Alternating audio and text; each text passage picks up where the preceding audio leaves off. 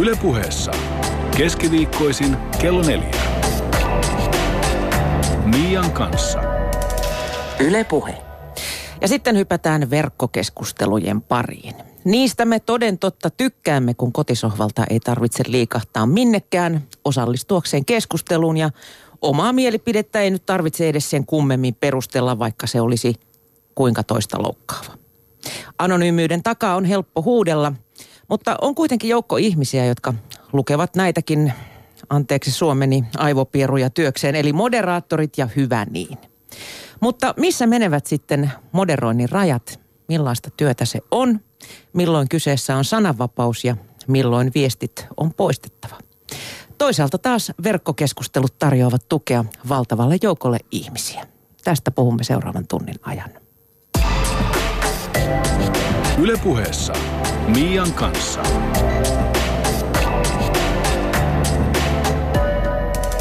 Yle Puhe. Ja tietysti kun verkkokeskustelusta on kyse, niin käykää ihmeessä tuolla Yle Puheen nettisivulla kommentoimassa tai Twitterin kautta viestit tulevat myös tänne studioon. Suomi 24 on Suomen suurin verkkofoorumi, johon on 15 vuoden aikana kirjoitettu yli 70 miljoonaa viestiä. Ja se on avattu nyt myös Suomen Akatemian rahoittaman kansakunnan mielenliikkeet tutkimushankkeen käyttöön. Tässä hankkeessa tehdään tutkimusta sosiaalisen median aineistojen analysoimiseksi ja hankkeessa moderointikäytäntöjä tutkii Minna Rykkenstein. Tervetuloa. Kiitos. Ja toinen vieraamme on Pirjo Väyrynen, joka johtaa Allermediassa moderaattorien tiimiä. Ja Allermediahan omistaa muun muassa Suomi 24. Tervetuloa sinullekin. Kiitos, kiitos. Kerro Minna ihan alkuun, mihin tällaisella valtavalla hankkeella pyritään? 15, miljo- 15 miljoonaa, 15 vuotta ja yli 70 miljoonaa viestiä. Siinä saa kahlata.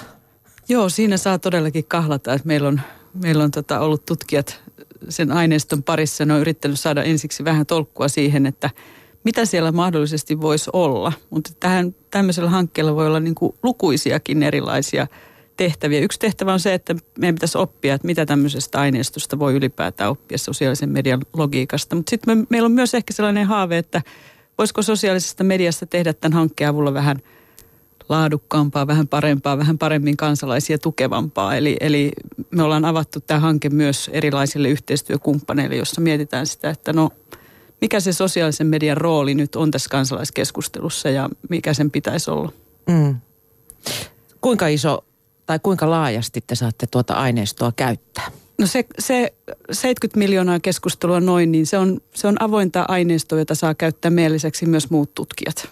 Ja sen lisäksi meillä on vähän puhetta ollut siitä, että niitä mode, poismoderoituja viestejä myös tutkitaan, mutta tota, ei, niitä ei samalla lailla sitten avata kuitenkaan mm. laajempaan käyttöön. Mutta siinä on siis hyvin paljon mahdollisuuksia erilaisille tutkimusasetelmille. Meillä on siellä kielentutkijoita mukana ja kieliteknologeja ja tilastotieteilijöitä, sosiaalitieteilijöitä, ihmistieteilijöitä. Kaikki alan asiantuntijat paikalla. Kyllä. Tota, sä tutkit siis tuossa hankkeessa moderointikäytäntöjä. Mi- mi- miten sitä tutkitaan? No ajatuksena oli ihan se, että kun on tuommoinen valtava aineistomassa, niin, niin mun ajatus oli se, että jotta siihen saisi jonkunlaisen otteen – niin pitää päästä puheisiin sellaisten ihmisten kanssa, jotka ymmärtää, mitä siellä on.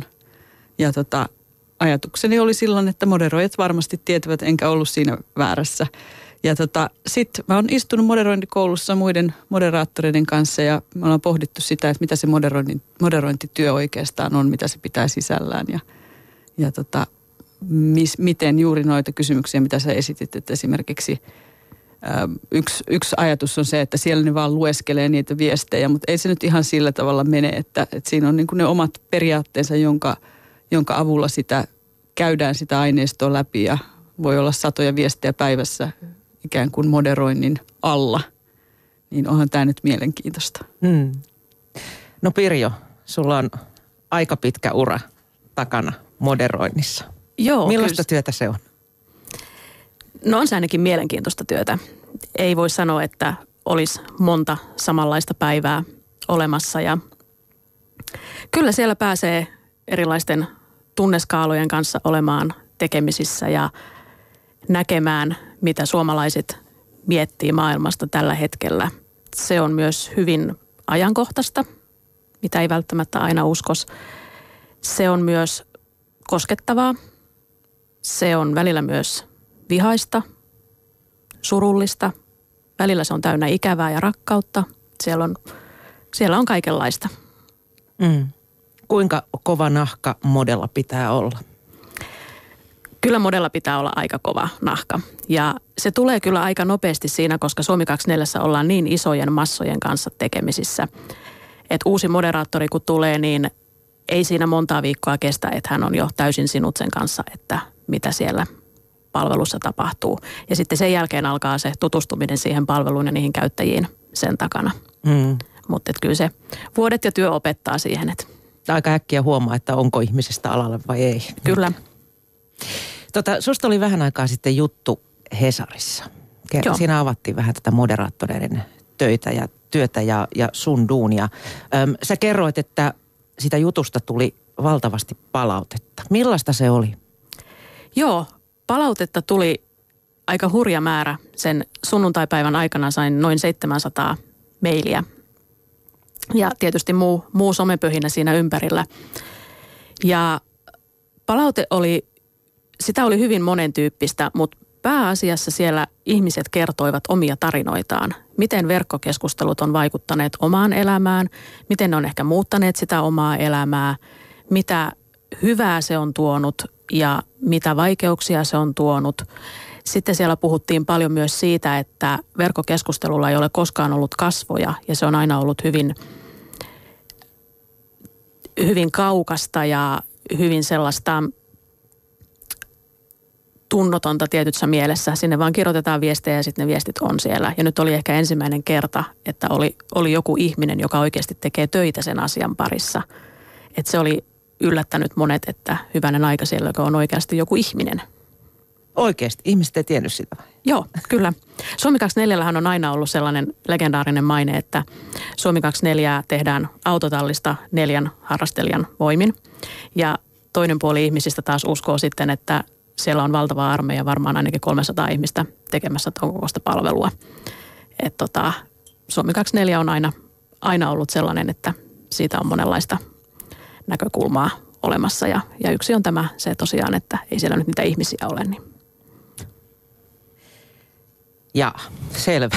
Okei. Okay. Tämä, oli mulle niin kuin aika uusi tieto. No ei se, ei se mitään. Tota, kun me puhuttiin tuossa aikaisemmin puhelimessa, niin, niin sä kerroit, että Pariisin terrori-iskut viime marraskuussa, ne eivät näkyneet Suomi 24 tilastoissa kuin yhden, yhtenä päivänä piikkinä, koska se, se ei niin kuin osunut jotenkin meitä tarpeeksi lähelle. No noista iskusta on kulunut vasta neljä kuukautta ja viime viikolla pamahti sitten Brysselissä. Näkyykö se jotenkin eri tavalla? Siitä on, siellä on kuitenkin aika paljon suomalaisia töissä ja asuu. Joo. Koskettiko se? Ei. Eli sama juttu kuin Pariisin kanssa, niin ei mitään suuria kommenttivyöryjä tai enemmän käyttöä kuin normaalistikaan. Totta kai siellä keskustellaan. Suomi 24 on niin laaja palvelu, että sinne mahtuu paljon keskusteluja ja asioita voidaan puida moneltakin eri kannalta. Eli totta kai siitä on keskusteltu siellä, mutta ei mitenkään normaalia enemmän tai normaalia kriittisemmin. Onko se sävy jotenkin muuttunut viime syksystä? Ei, ei voi sanoa, että se olisi muuttunut. Et Suomi 24 on aina ollut paikka, missä puhutaan hyvin suoraan ja hyvin rehellisesti, hyvin aidosti. Siellä käytetään hyvin värikästä kieltä ja koska se ei ole mitenkään liity mihinkään uutisiin tai uutismediaan, niin siellä puhutaan – esimerkiksi aiheista paikkakuntakeskusteluissa saatetaan puhua politiikasta ihan samalla tavalla kuin mitä politiikkakeskusteluissa ja samalla tavalla myös mitä maailmalla tapahtuu, niin ne hajoaa sinne pitkin Suomi 24 keskustelua ja se on, se on aina ollut hyvin, hyvin reipasta. Mm. Tota, mitkä ovat sitten verkkokeskusteluissa sellaista harmaata aluetta? No harmaata aluetta voi olla esimerkiksi, Suomi 24 on palvelu jaoteltu palstoihin, joita on semmoinen 3000. Ja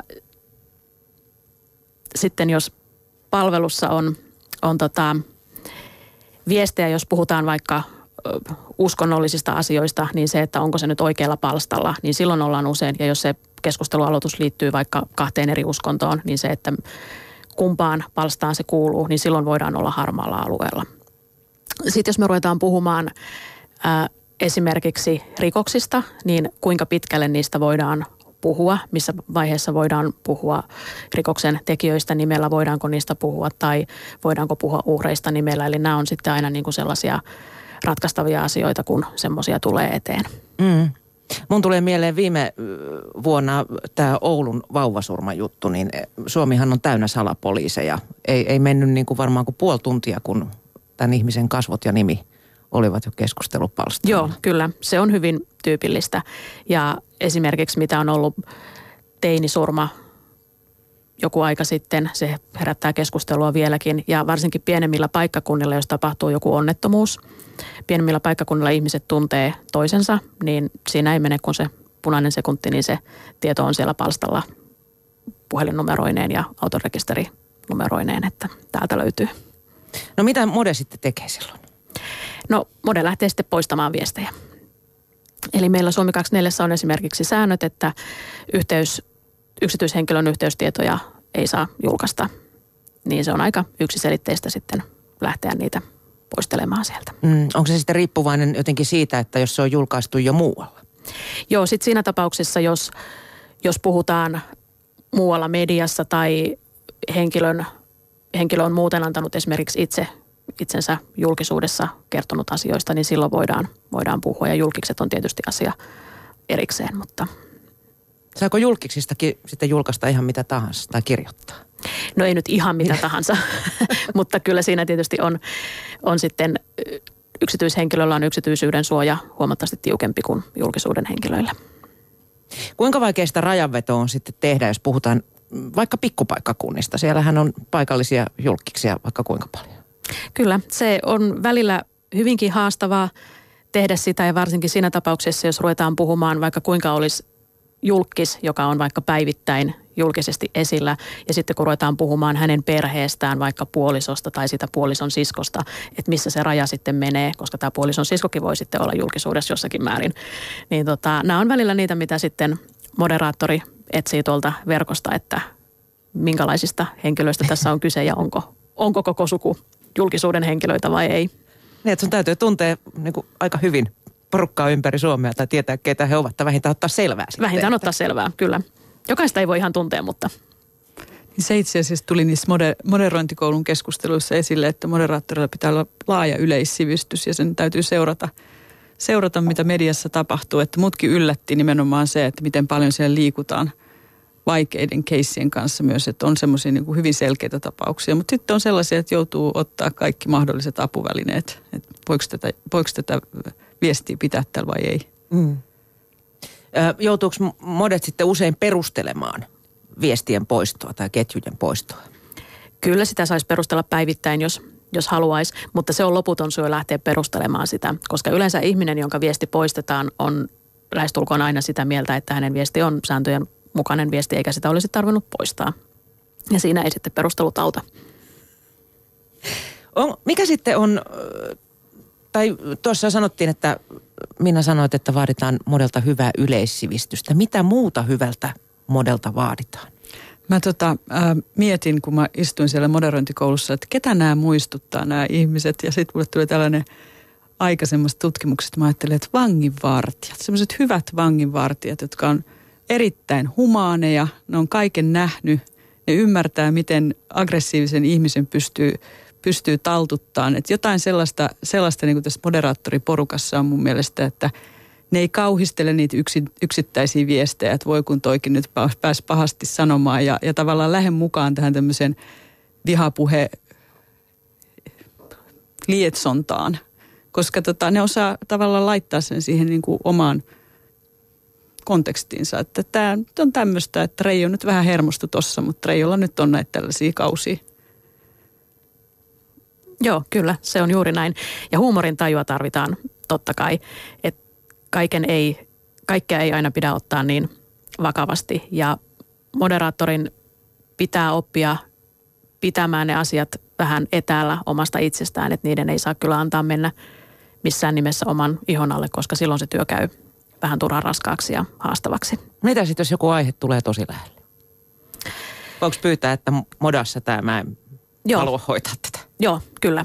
Ja se on ihan hyvä, hyvä ratkaisu siinä tilanteessa, että jos puhutaan esimerkiksi, siellä voi olla vaikka paikkakuntakeskusteluissa tuleekin joku aihe, joka on vaikka moderaattorin hyvästä ystävästä, joka asuu edelleen siellä paikkakunnalla. Niin se voi olla, että se tuntuu aika rajulta lähteä sitten käymään sellaista keskustelua, koska siinä nousee omat tunteet pintaan. Niin silloin on ihan hyvä pyytää, pyytää kaveria, että hei, tsekkaa sä toi. Niin, että joutuu vähän muutenkin jääväämään itsensä siitä sitten. Joo, Joo. Joo. kyllä. Mutta periaatteessa niin kuin lastenvahti, vanginvartija, psykiatri, mm, näistä kyllä. kaikista on niin kuin apua. Se ihmistuntemus, siis se myös ei pelkästään se laaja yleissivistys, mutta my- myös semmoinen tietynlainen ihmistuntemus, että, että ymmärtää sen, että ihmiset, niin kuin, ni, niillä on myös semmoinen perustarve päästä niitä, niitä tota, tunteita tuulettaan jossain. Ja tämä nyt on sellainen kanava, missä sitä nykyään tehdään. Mm. Onko se jotenkin meille, meille suomalaisille erityisen rakasta tämä, tämä verkkokeskustelu, kun ei, ei- tarvitse ikään kuin kohdata ihmisiä? On se varmasti ja, ja sitten siellähän pääsee mielensä pahoittamaan ihan koska tahansa. Ei tarvitse kun avata se yksi keskustelu, niin, niin pystyt kyllä menemään tiettyyn tunnetilaan hyvin nopeasti, että on se rakasta ja tärkeää. Ja tärkeydestä kertoo myös se, että Suomi 24, jos siellä on esimerkiksi huoltokatkoja, niin monen elämähän loppuu siihen paikkaan, jos se palvelu on puoli tuntia poissa käytöstä. Ja sitten myös niin kuin se lojaalius, mikä niillä ihmisillä on palvelua kohtaan. Eli samat kirjoittajat on siellä vuodesta toiseen, sinne muodostuu yhteisö ja siellä puhutaan hyvin rankoista aiheista, siellä puhutaan hyvin kepeistä aiheista. Eli kyllä se on rakasta suomalaisille. Mm. Voisi vähän kuvitella niin kuin tuntis sen toisen keskustelijan, vaikka ei ole koskaan tavannut niinkään. Mm, sitäkin. Kertooko tämä lojalius Suomi 24 kohtaa jotain, jotain tota niin, palvelun ikärakenteesta? Nuorethan loikkaa aika nopeasti palvelusta toiseen, mutta sanoit, että teillä on mm, niin kuin alusta asti ollut samaa porukkaa siellä. Joo, Suomi 24 on saanut alkunsa vuonna 1998 sirkus.comista. Ja meillä on edelleen siellä samoja käyttäjiä tai niitä käyttäjiä, ketkä ovat olleet jo silloin palvelun parissa. Eli osa siellä on hyvin, hyvin lojaalia ja tämmöistä pitkäikäistä käyttäjää. Suomi 24 on nuorta porukkaa, mutta sitten siellä on myös vanhempaa porukkaa. Eli ikärakenne jakautuu hyvin, hyvin eri ryhmien välillä. Mutta jos me ajatellaan nykyajan nuoria teini-ikäisiä ihmisiä esimerkiksi verkon kuluttajina ja somepalveluiden käyttäjinä, niin kyllä ne helpommin hyppää palvelusta toiseen kuin mitä Suomi 24 10 vuotta käyttänyt henkilö. Mm. Ö, puhutaan vähän myöhemmin tuosta moderaattorikoulusta, missä Minna sä kävit istumassa, mutta onko sulla, Pirjo, jonkinnäköinen koulutus tähän moderaattorin hommaan vai onko se mennyt ihan kantapään kautta? Kyllä se on mennyt ihan kantapään kautta, että tämä on sellainen ala, johon ei, ei ole koulutusta ja moderaattorit on hyvin eri taustaisilta tai hyvin eri taustaisia. Et mä itse olen päätynyt, päätynyt aivan sattuman kautta tänne. Olen 2003 palannut hoitovapailta tiimiin, jossa hoidettiin Suomi 24 ja siitä alkoi sitten mun tarina tämän palvelun parissa. Sä et halua ihan, ihan tota niin, tarkkaa lukua kertoa paljonko teitä siellä on, mutta yhdistääkö teitä joku juttu, joku asia? Meitä varmasti yhdistää kiinnostus internetpalveluja kohtaan, eli kaikilla meillä on, on tietty intohimo käyttää palveluja ja tutustua uusiin palveluihin ja oppia ihmisistä. Et sanotaan, että ihmisyys on sellainen, mikä on meille kaikille hyvin tärkeä asia. Mm. Tuossa ihmeteltiin, mä olin täällä Matin ja Suvin kanssa ennen lähetystä istumassa, niin tota, pohdittiin sitä, että kai, kai teillä vuorotyö on.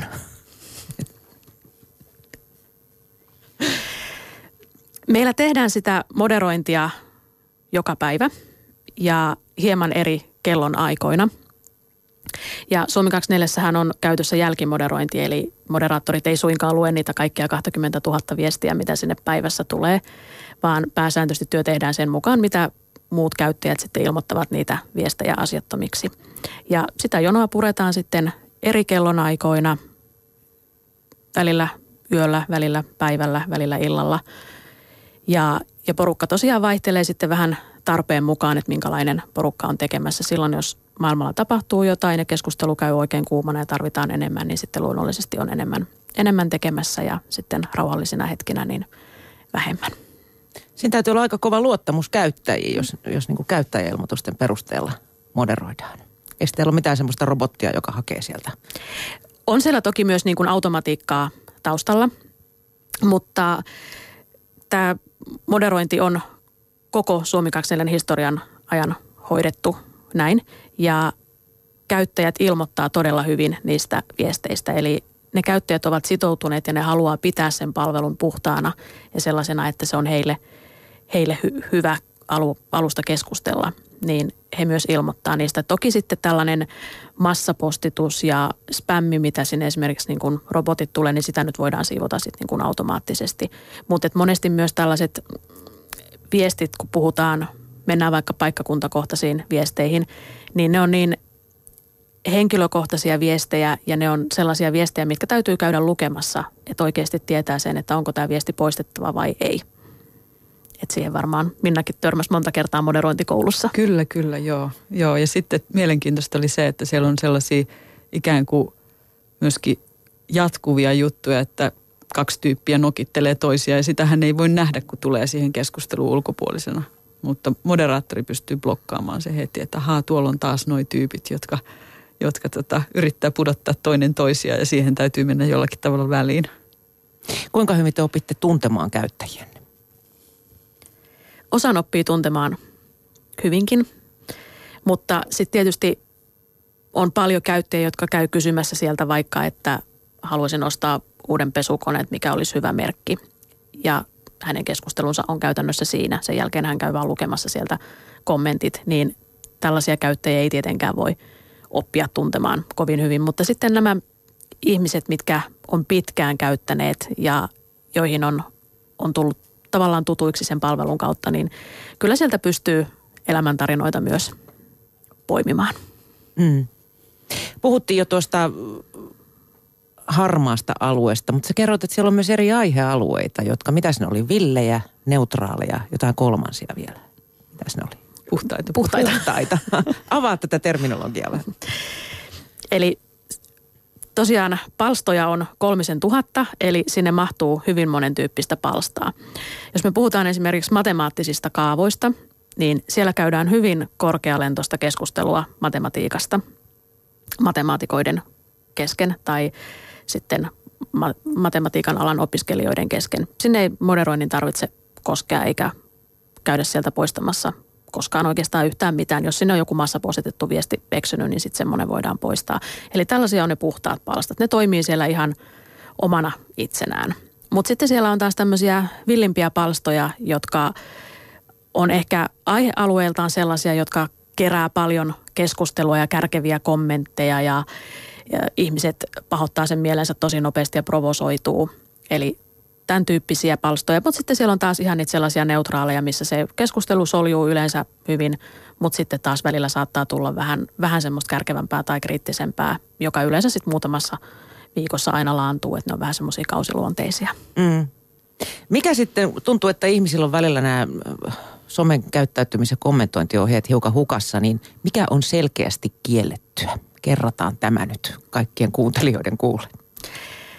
Toisen ihmisen solvaaminen ja haukkuminen, se on niin kuin selkeästi kiellettyä. Rasistiset nimitykset ja nimittelyt, ne on myös kiellettyjä. Saman viestin massapostittaminen monelle eri palstalle tai useaan kertaan ja sen jälkeen, kun josta on poistettu vielä, niin sit sitä ei kannata enää laittaa, koska se poistetaan edelleenkin sieltä. Eli ne on niin kuin ihan selkeitä. Sitten ihan me puhutaan keskustelusta, niin pitää aina olla sitä keskustelua mukana. Eli pelkät linkit tai jotkut tällaiset yhden sanan viestit, niin ne on myös sitten poistettavia. Tietysti jos siellä on kalluppi, missä kysytään vaan vastauksia kyllä tai ei, niin se nyt on sitten eri asia, mutta, mutta et pelkkä linkki esimerkiksi, niin se on kiellettyä. Mm. Pystytkö sä, Pirjo, jotenkin selkeästi jo ennakoimaan, mitkä aiheet tai millaiset aiheet tai tapahtumat tulevat niin kuin lähtemään varmasti laukalle vai, vai tuleeko yllätyksiä? No aina tulee yllätyksiä, koskaan ei, ei voi tietää, että mitä, mitä sitten loppupeleissä tapahtuu. Ja moni sellainen asia, esimerkiksi nyt pääsiäisen aikana Ylivieskassa kirkon palaminen oli sellainen asia, mistä mietittiin, että varmasti, varmasti nousee keskustelua ja todennäköisesti tulee olemaan myös aika kiivasta keskustelua. Mutta se yllätti, sitä ei ollutkaan kovin paljon. Entäs yleensähän tällaisissa tapahtumissa seuraa myös ketjuja erinäköisistä salaliittoteorioista. Vieläkö salaliittoteoriat ovat voimissaan? Kyllä, ne on aina voimissaan. ja ihan mistä tahansa saa salaliittoteorian. Miltä Minna moderaattorin työ on susta näyttänyt, kun sä oot siellä koulun penkillä istunut? Äm, Millaisia vaikut, minkälaisia vaikutelmia, vaikutelmia? Tota, äm, jollakin tapaa siinä on sellaista, sellaista, siinä yhdistyy hirveän monta mielenkiintoista asiaa, koska siinä on ensinnäkin se ajankohtaisuus, mutta sitten myöskin mihin, mihin tota, Pirjokin tuossa viittasi, niin se, että se on tavallaan niin semmoista tunteikasta, niin mulle tuli myös siellä hyvin usein sellaisia jotenkin sellaisia, että miten samat aihepiirit ikään kuin, niin kuin aina kerää sitä virtaa. Että siinä pääsee siihen, siihen suomalaiseen tunnemaisemaan aika mielenkiintoisella tavalla kiinni. Nouseeko sitten samat aiheet kerta toisensa jälkeen esille? Välillä nousee kyllä. Esimerkiksi autot on aina hyvin mielenkiintoinen. Mutta esimerkiksi ih- ihmisten tunnesuhde niihin autoihin niin on se kauhean, kauhean mielenkiintoinen, että se on niin vahva. Että oikeasti, että jos joku sanoo jotain pahaa siitä mun automerkistä, niin, niin siitä voidaan todellakin olla närkästyneitä ja raivota ja tällaista ei välttämättä missään muualla näkisi. Niin, ehkä se kertoo jotain, miten rakas asia se oma auto sitten on. Ää, puhuttiin jo näistä erilaisista foorumeista. Millaiset niin kuin foorumit on moderoijan kannalta niitä hankalimpia? No hankalimpia on, on ehkä just ne, missä puhutaan hyvin henkilökohtaisista asioista ja hyvin abstrakteista asioista. Et esimerkiksi niin kuin uskonto ja politiikka, koska ne on Suomi 24 jaoteltu eri palstoihin, niin just siellä se, että onko, onko tämä nyt varmasti tähän uskontoon liittyvää keskustelua, mitä käydään. Et se vaatii moderaattorilta aika paljon tietämystä asian suhteen. Tai sitten kun ruvetaan puhumaan jonkun tietyn puolueen puolueohjelmasta, niin pitäisi tuntea se puolueohjelma kyllä, että mistä, mistä sitten oikeasti puhutaan, että voiko, voiko täällä puhua. Tai näin. valtion budjetti, se voisi olla aika mielenkiintoinen. Joo, kyllä, kyllä. Niin sitten siinä on se jatkuva semmoinen, juuri ton takia siinä on se jatkuva sellainen keskeneräisyyden tunne, että et, et se, että niitä viestejä on siellä aina odottamassa satoja, niin se tuntuu jotenkin siltä, että pääseekö siinä koskaan ikään kuin aloittamaan asioita puhtaalta pöydältä. Että se, on, se on jollakin lailla sitten taas se sen työn, työn semmoinen niin kuin raskas puoli, että sen näkee heti, että tämä on aivan mahdoton työ tietyllä tavalla. Mm. Kyllä, ja siinä pitää sitten sitä keskeneräisyyttä ja omaa puutteellisuuttaan oppia sietämään ja hyväksymään se, että kaikki ei aina, aina mene niin kuin on, jos ajattelee aamulla, että nyt on jono tyhjä kolmen tunnin päästä ja se onkin kasvanut nelinkertaiseksi sinä aikana, kun niitä on poistanut sieltä, niin se vaan täytyy sietää ja ymmärtää, että nyt on joku aihe, mikä puhuttaa tosi paljon. Mm. No ketjuthan saattaa olla ihan järjettömän pitkiä. Täytyy sitten kahlata se koko ketju sitten läpi se keskustelu, että ymmärrät sen toiseksi viimeisen kommentin, mitä sä mietit, että ton voisi poistaa. Välillä täytyy, kyllä.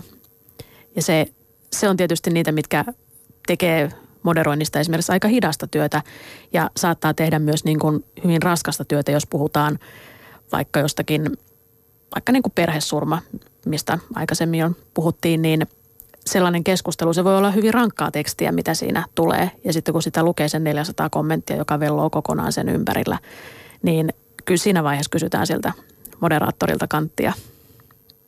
Mites tällaiset ketjut sitten, niin tota, seuraako ihmiset niitä alusta asti vai hyppääkö ne vaan sieltä niin kuin häntä päästä sitten mukaan ja sitten se saattaa poukkoilla se keskustelu aika lailla?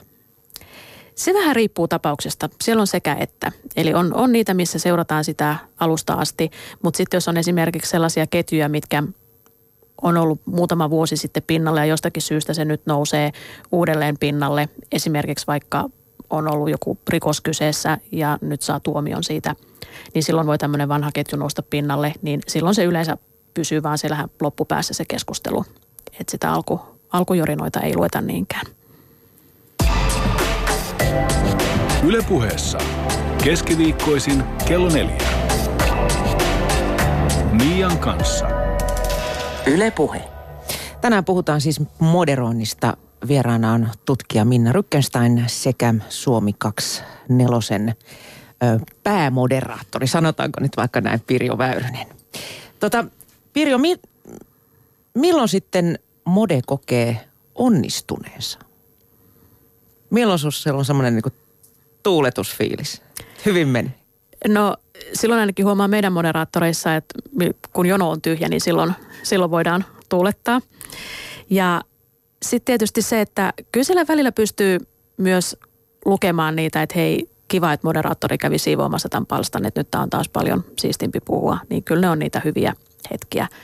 Ja sitten toisaalta taas myös ne ihmiset, mitä sieltä taustalta on tullut tutuksi. Esimerkiksi meillä on yhdellä moderaattorilla tällainen lempityyppi, joka käytännössä keskustelee hänen kanssaan tämän viestijonon jonon kautta ja hän kertoo aina omista viikonlopun riennoistaan ja kuinka on tullut otettua muutama kupillinen liikaa ja sitten mentyä sinne palstalle ja voisitko nyt taas sitten poistaa ne viestit. Että ne on niitä moderaattorin hauskoja hyviä hetkiä. Mm. Tuleeko koskaan sellaista, että nyt kun tämä jono on tyhjä, niin ihan varmasti tapahtuu kohta jotain, että se ei todellakaan ole kauaa tyhjä enää?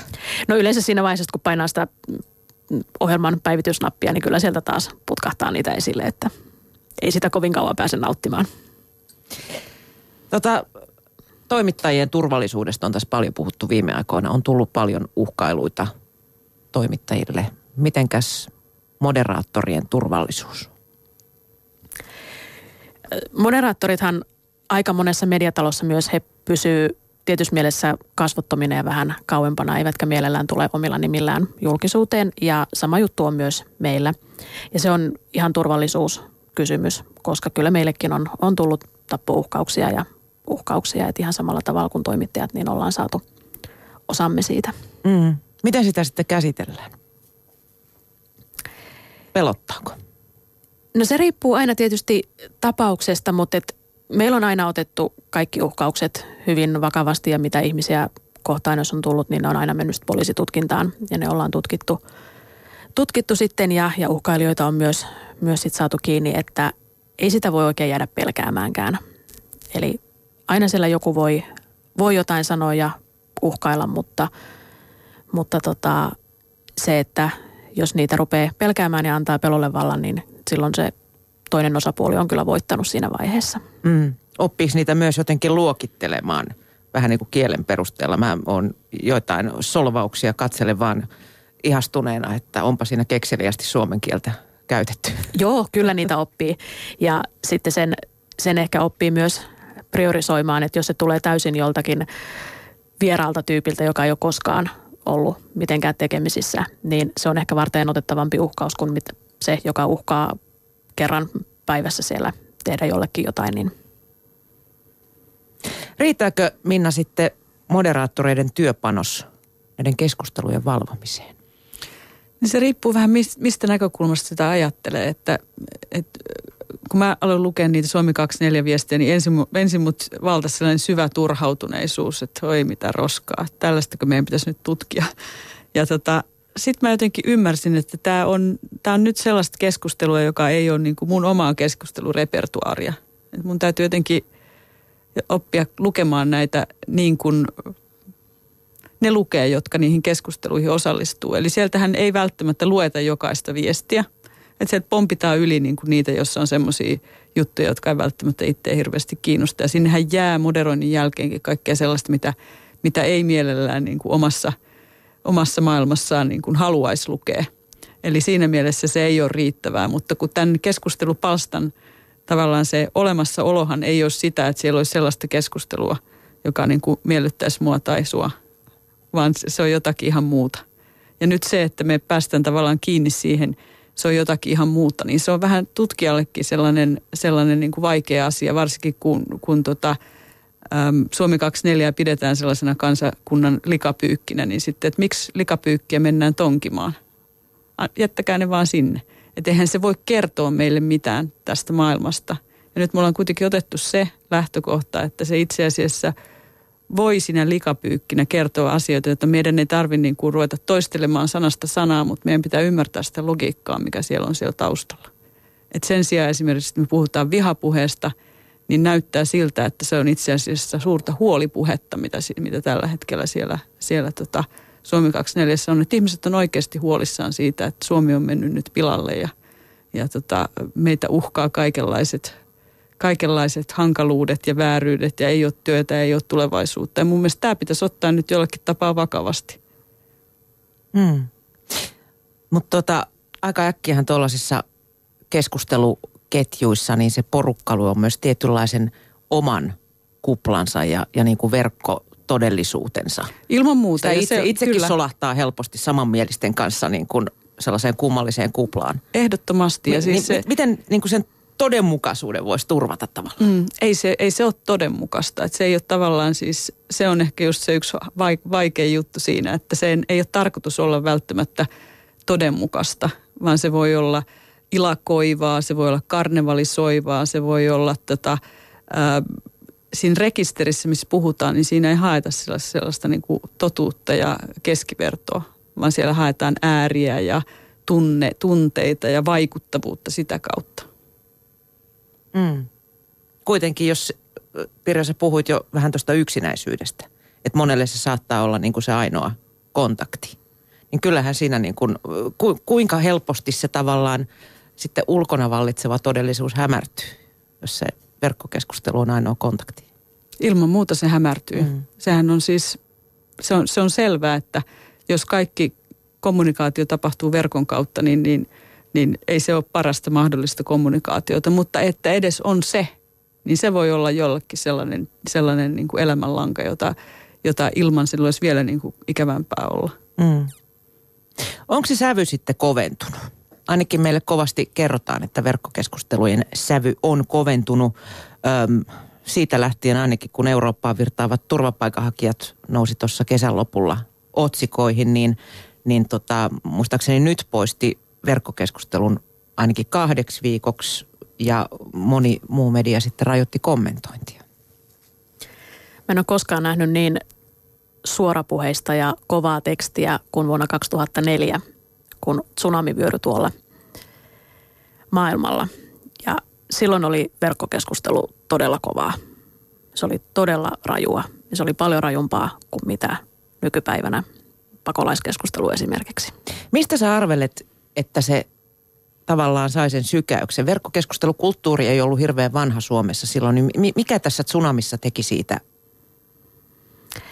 Se jotenkin kosketti suomalaisia tosi paljon. Siellä paikan päällä tietysti oli suomalaisia ja se oli ehkä niin kuin ensimmäisiä sellaisia isoja maailmalla tapahtuneita asioita, missä pystyttiin verkon kautta kommunikoimaan myös niiden kanssa, jotka oli siellä – paikan päällä. Siellä ei toiminut puhelinverkot, mutta sitten oli jotakin internetkahviloita, mistä he pääsi käyttämään internettiä johonkin sivustolle. Niin sieltä saatiin esimerkiksi, tai ihmiset saivat sitten Suomi 24 kautta tietoa, että ketä on selviytyneet. Ja silloin ei, tosiaan verkkokeskustelu oli hyvin nuorta silloin ja ei oikein tiedetty, että mitä saa sanoa ja mikä on sopivaa sanoa. Ja se oli ensimmäinen ensimmäinen kerta, kun tällaisia asioita siellä puitiin. Mutta sen jälkeen on aina paljon tapahtunut ja keskustelut menneet eteenpäin ja jokaisesta varmasti ihmiset ovat, niin kuin myös palveluiden ylläpitäjät on oppineet siihen, että minkälaista se keskustelu tulee olemaan ja mitä siellä tulee tapahtumaan. Ja nyt osaa varautua ihan eri tavalla kuin mitä silloin. Eli ei se kyllä meidän näkökulmasta ole kovin paljon koventunut. Mm. Niin ehkä siinä on jotain sellaista, että, että nyt sen kiertää tehokkaammin myös ihan, ihan perinteisen median kautta. Että se saa hyvin paljon nyt äh, huomioarvoa se, että minkälaisia keskusteluja käydään. Ja tota, tässä, tässä, tässä on mun mielestä nyt ongelma siinä mielessä, että et, et niin kuin rumaa puhuvat viitit on yhtäkkiä niin kuin klikkausjournalismin ää, tavallaan sellainen, niin kuin, että niitä, sen, niitä toistetaan vaan, jolloin, jolloin itse asiassa perinteinen media on nyt osa tätä keskustelua. Verkkokeskustelusta syntyy uutisia. Siitä syntyy uutisia ja niitä ei, niin kuin, et, et ehkä mulle se iso kysymys on se, että mikä on tämän niin kuin koko ää, keskustelun miten sen mittasuhteet saataisiin näkyviin, koska yksi ihminen pystyy tuuttaan tuhat viestiä päivässä erilaisille foorumeille. Että et tavallaan kun meillä ei ole mitään käsitystä siitä, että et mikä on tämä koko luokka tässä asiassa, niin se vääristää sen, sen niin kuin, ikään kuin sen kokonaisuuden hahmotuksen. Ja tämä on tavallaan siis tämä monistamistyö, niin tota, että se on niin helppoa verkossa, niin, niin se tekee asiat hankaliksi. Ja esimerkiksi Suomi 24, niin se on suurin piirtein 5 prosenttia tai ehkä vähän allekin, joka tuottaa sinne sen sisällön, mikä on sääntöjen vastasta. Eli suurin osa siitä sisällöstä kuitenkin, mitä tuotetaan ja ne ihmiset, mitä kirjoittaa sinne, niin ne kirjoittaa täysin asiallisesti, täysin sääntöjen mukaisia hyviä viestejä. Et se on hyvin, hyvin, hyvin pieni joukko, joka, joka sitten tuottaa sen moderointitarpeen siellä. Mm. Ja nyt me voisi ajatella, että tämmöinen hyvin, hyvin, hyvin pieni joukko nyt pyörittää tätä keskustelua siitä, että kuinka niin kuin kaikki on koventunut ja, ja tota, pakolaisilmapiiri on, on mitä on. Mä silleen vielä pakko palata tuohon tsunamiin, että, että, että se on siinä mielessä niin kuin poikkeuksellinen juttu, että siitä lähtee tollainen keskusteluvyöry, koska siinähän ei voinut syyttää ketään. Ei mitään kansanryhmää eikä, eikä mitään muutakaan. Se oli luonnonilmiö. Mutta semmoista kriisiä ei varmaan ole, jos ei syyllistä löytyisi. Totta kai voi syyttää. Joo, kyllä sieltä syyllisiä löytyy silloinkin monenlaisia siihen. Suomi 24 siis jälkimoderoidaan, eli, eli tarkastetaan niitä kommentteja myöhemmin.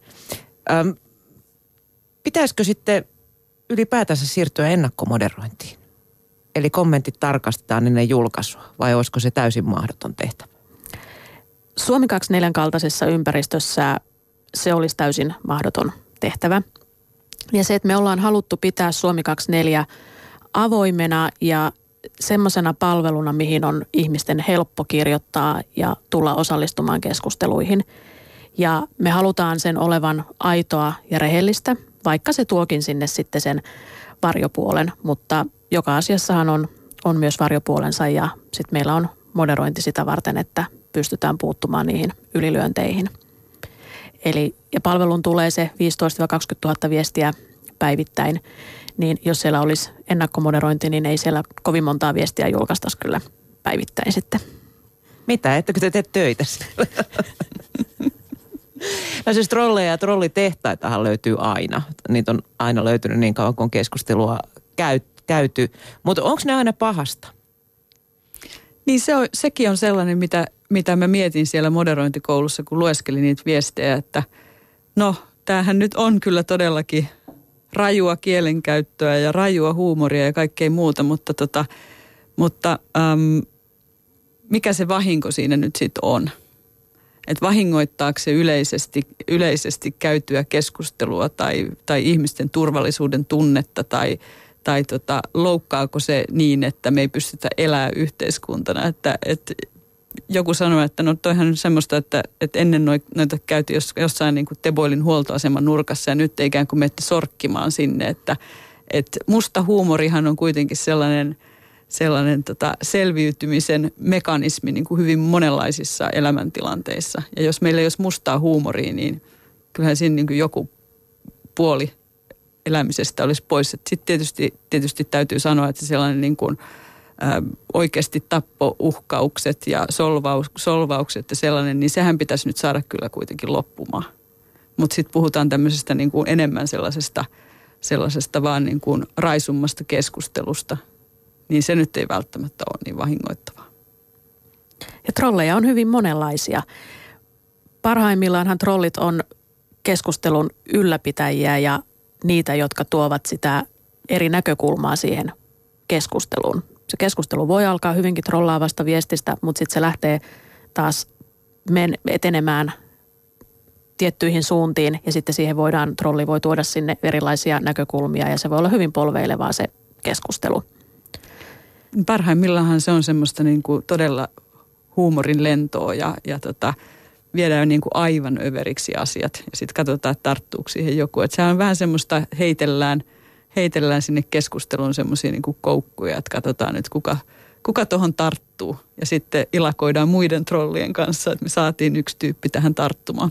Joo, kyllä siis mun aivan suosikki on nimenomaan vauva.fin aihevapaa. Niin siellä nämä, että koska voin kääntää vauvani kasvot eteenpäin tyyliset ketjut, joissa on monta sataa viestiä ja se lähtee aivan lapasesta koko homma. Kyllä, ja Suomi 24 melkeinpä kautta aikojen suosituimpia viestiketjuja on, kuinka usein vaihdetaan autorenkaisiin ilmat. Ja millä huoltoasemalla ne kannattaa vaihtaa. Mm. No, nämä on aika ilmiselviä, mutta tota niin, aika paljon on sellaisiakin trolleja, joita ihmiset ei välttämättä trolleiksi älyä. Niin voi ajatella, että kuka tahansa, joka pyrkii vaikuttamaan keskustelun kulkuun, on jonkunlainen trolli. Et siinä mielessä me myös ar- arkisissa tilanteissa trollaamme toinen toisiamme, kun me yritetään vaikuttaa niihin. Että, että se, sen trollaamisen rajat on myöskin semmoiset häilyvät. Mm. No, varmaan kymmenen vuotta sitten vielä, niin kun, kun seurasi jotain viestiketjuja, niin siellä niin kuin ihmisille erikseen sitten joku kävi sanomassa, että hei, älä, älä mene tuohon mukaan, että se on trolli. Mutta nykyään näitä ei kauheasti näe enää näitä varoituksia. Onko ihmisille tullut vähän parempi lukutaito niiden suhteen? Kyllä varmasti jossakin määrin, mutta kyllä taitava trolli osaa edelleen trollata niin hyvin, että, että sitä ei huomaa.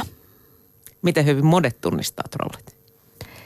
Silloin kun palveluun tulee uusia trolleja, niin kyllä siinä hetken aikaa kestää, että pääsee sisälle ja huomaa, että mistä tässä on kyse, mutta pitkäaikaiset moderaattorit, niin kyllä he yleensä huomaa sitten, että mistä on kyse.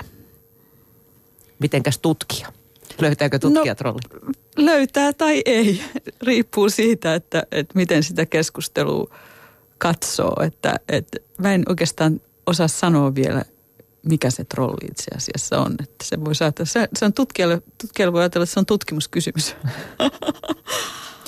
Mutta äh, Minna, sä kävit siis tämän moderointikoulun ja se perustettiin viime lokakuussa ja ensimmäinen vuosikurssi on nyt sitten valmistunut, onneksi olkoon Minä tästä. en valmistunut. Ai sinä et valmistunut, olin, sä olit vain kuunteluoppilaan. Mä olin siellä vain kuunteluoppilaana, joo. Mä en olisi, olisi tota, kun mulla ei ole aikaisempaa moderointikokemusta, niin tota, ja se oli kuitenkin mod, kokeneille moderoijille, niin en olisi ajatellut, että olisin voinut sieltä valmistua, mutta Mitä sain olla mukana.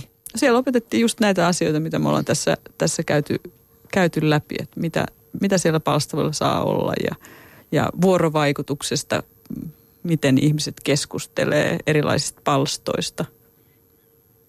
Siellä oli varmaan ihmisillä aika monenlaisia kokemuksia ja myös näkemyksiä. Joo, kyllä.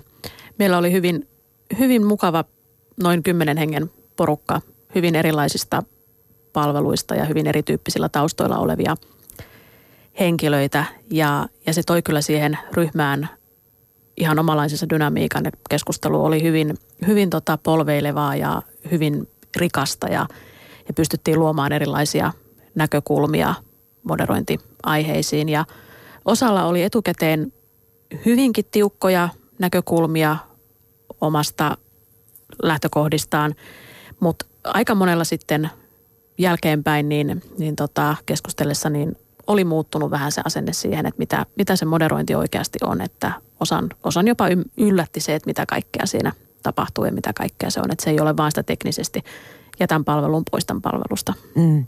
Millaisista lähtökohdista tätä koulutusta lähdettiin kehittämään ylipäätänsä? Ajatus tästä moderointikoulusta oli ollut jo pitkään, pitkään ilmoilla ja mietitty, että miten, miten me sitä saadaan tai miten me se tehdään ja toteutetaan ja, ja mikä on, on se oikea malli siihen. Ja sitten viime syksynä, kun ruvettiin paljon puhumaan vihapuheesta ja uutismediat monesti sulki näitä keskustelujaan ja, ja silloin me mietittiin, että nyt on, nyt on ehkä niin kuin se hyvä hetki tehdä jotain ja tuoda tätä moderointia tunnetummaksi. Ja siitä sitten luotiin meidän moderointikouluja. Mm. Teit valmistu kymmenisen, tai sieltä valmistui kymmenisen ihmistä. Joo. Ää, tota, koetteko te, että tällaiselle koululle on kysyntää jatkossakin? Kyllä varmasti on. Ja jos tähän ensimmäiseen koulutukseen, kun me mietittiin, että miten, miten me rekrytoidaan sinne osallistujia, niin sitä rekrykampanjaa ei koskaan tarvinnut toteuttaa, koska parin ensimmäisen päivän aikana tuli heti 40. Keskustelupalstoilla juttu levisi vai? Kyllä, se levisi hyvin nopeasti ja saatiin hakemuksia ja porukka kasaan. Ja, ja tota, Kyllä varmasti jo on nyt kyselyjä siitä, että koska teillä on seuraava ja miten siihen voi ilmoittautua ja milloin, milloin aloitetaan ja mitä tehdään. Että, että kyllä sille on, on tarvetta ja se, että moderaattorit on aika hajallaan, ne on aika yksin tekee sitä työtään. Et yksi tärkeä asia siinä moderointikoulussa oli se, että luodaan sitä moderointi- ja moderaattoriverkostoa. Että on sitten niitä ihmisiä, kenen kanssa myös jutella näistä asioista. Saa vähän sitä vertaistukea. Kyllä.